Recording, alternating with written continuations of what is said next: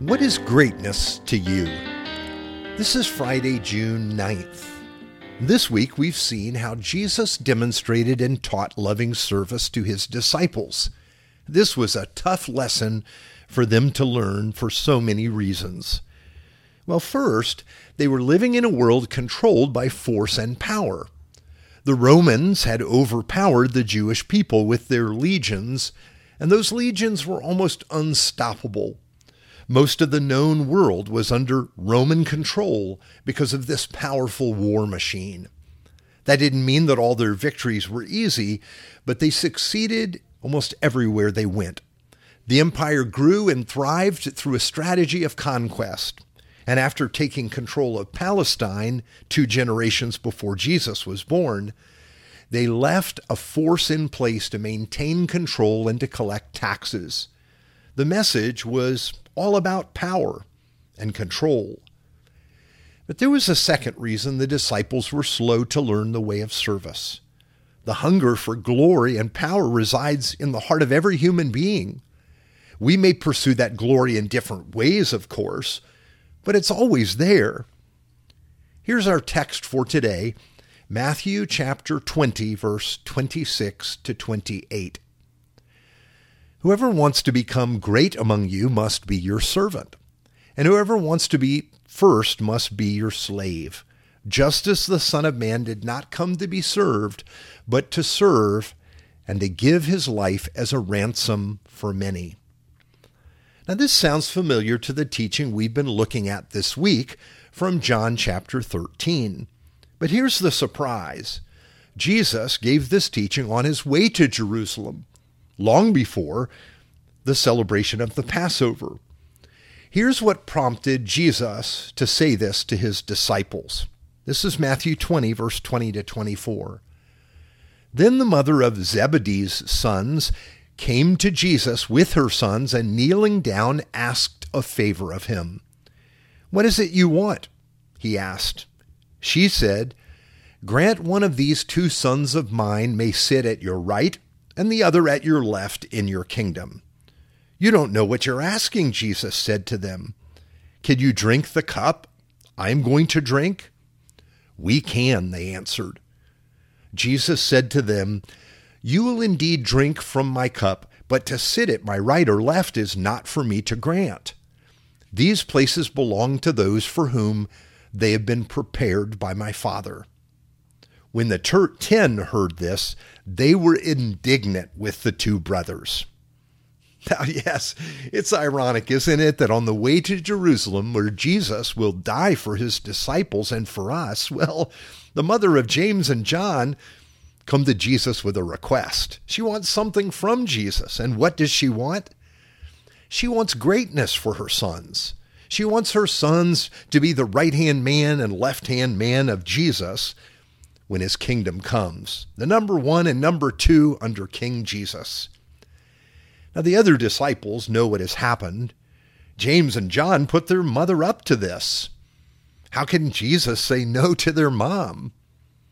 The other disciples know what is up, and that's why they're angry with James and John. But notice that Jesus doesn't tell them no, and he really provides no answer to their mother at all. Instead, he asks James and John if they know what it means and if they're willing to pay the price. They have no idea what they're talking about when they tell Jesus they want to be in those places of authority. You see, the pathway of Jesus to glory leads through the cross, his mistreatment, and his death. Jesus then tells them that they're asking for something he has no right to grant. This decision can only be made by his Father.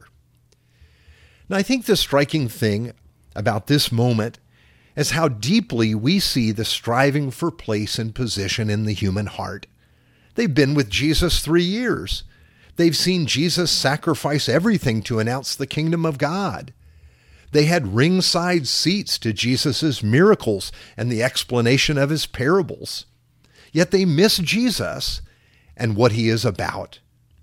And we can miss Jesus as well, thinking our place in the kingdom is about what we get rather than how we are called to serve. thinking it is about gains rather than faithful service. Of course, there are benefits to following Jesus fellowship with God, peace, joy, forgiveness, and more. But there's also a cost.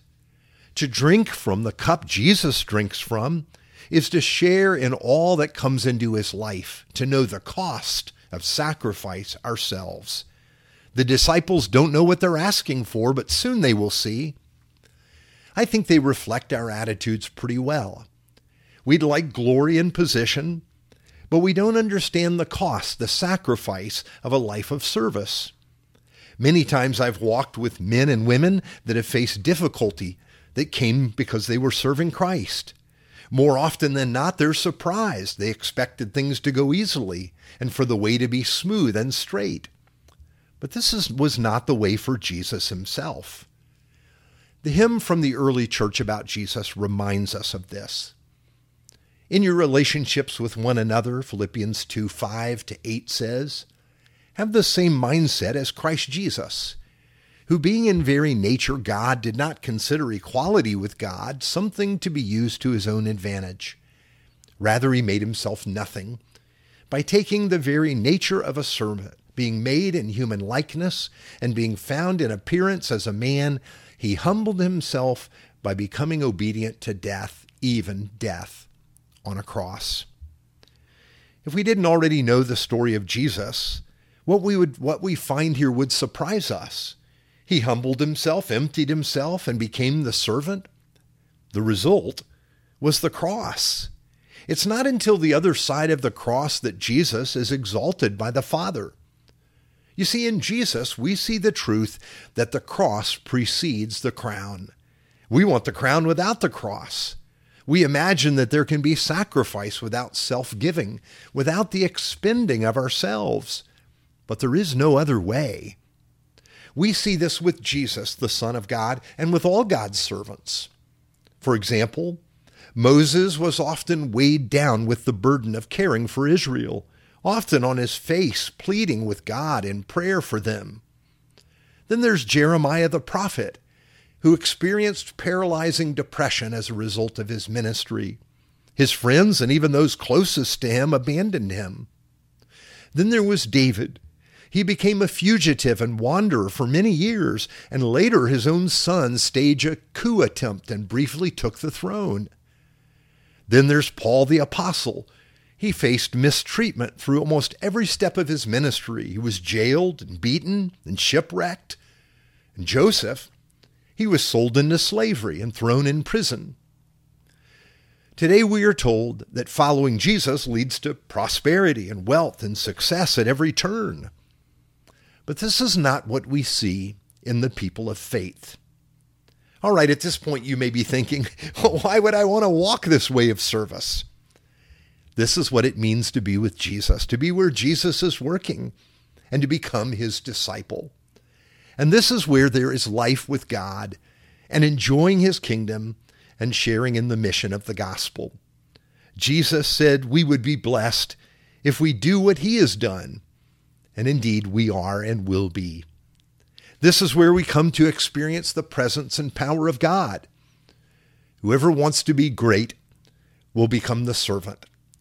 Even Jesus himself came to serve. Let's pray. Father God, the way of Jesus is nothing like the way of our world. Help us to trust that Jesus is the way, the truth, and the life. Lead us along paths of righteousness for your name's sake. In the name of Jesus, we pray. Amen.